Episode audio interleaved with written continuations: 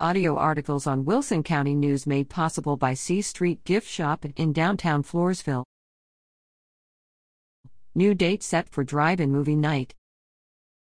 Pack the car full of family and friends and head over to the La Vernia City Park for drive in movie night on Saturday, February 18th, presented by the La Vernia Municipal Development District. Admission is free to see the classic movie, The Sandlot, starting at 6:30 p.m. outdoors on the big screen. Arrive hungry to grab a bite from on-site food trucks. The La Vernia City Park is located on 221 San Antonio Road.